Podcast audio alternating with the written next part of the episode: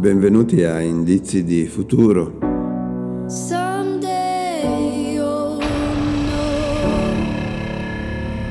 Oggi è domenica 2 maggio 2021.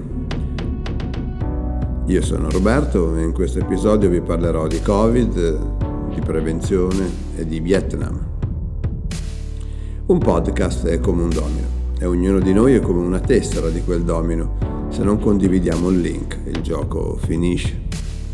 E poi è molto più facile fermare qualche battito di ali di farfalla ora piuttosto che un uragano domani. Oggi è la giornata mondiale del bloggers e come ogni prima domenica di maggio è la giornata mondiale della risata.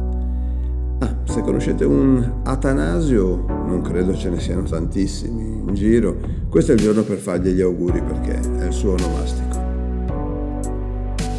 Il Vietnam, anzi la Repubblica Socialista del Vietnam, è uno Stato comunista con un prodotto interno lordo pro capite di 2.700 dollari, che anche in un periodo molto difficile come quello appena trascorso, ovvero di piena pandemia, ha prodotto un aumento del PIL del 2,9%, classificandosi in vetta fra i paesi asiatici.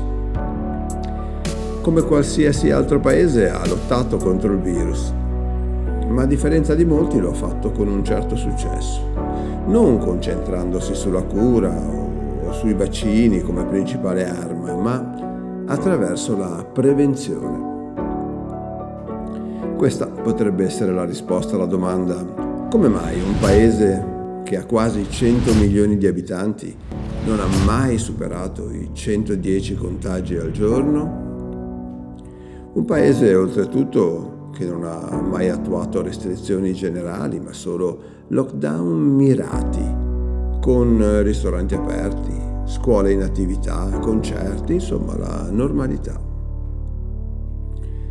In presenza di un contagio la reazione è stata immediata ed energica. Il luogo dove si trovava il caso veniva isolato.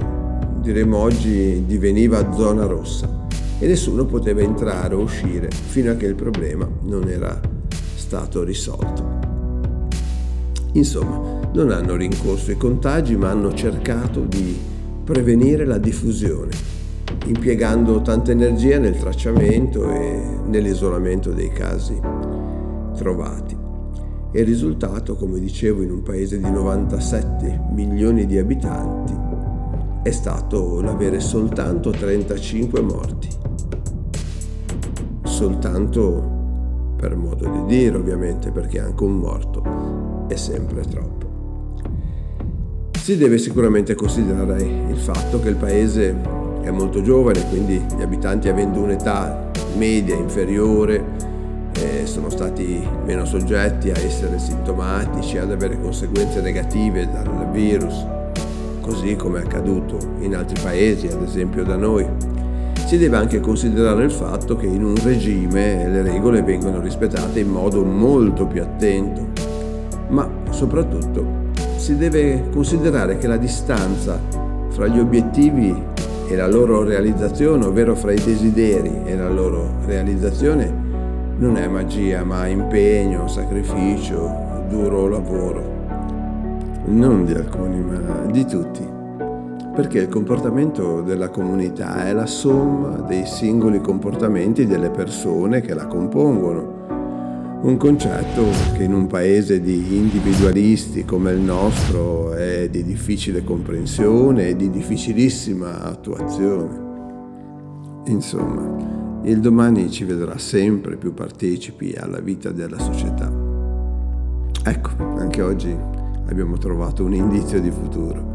A domani.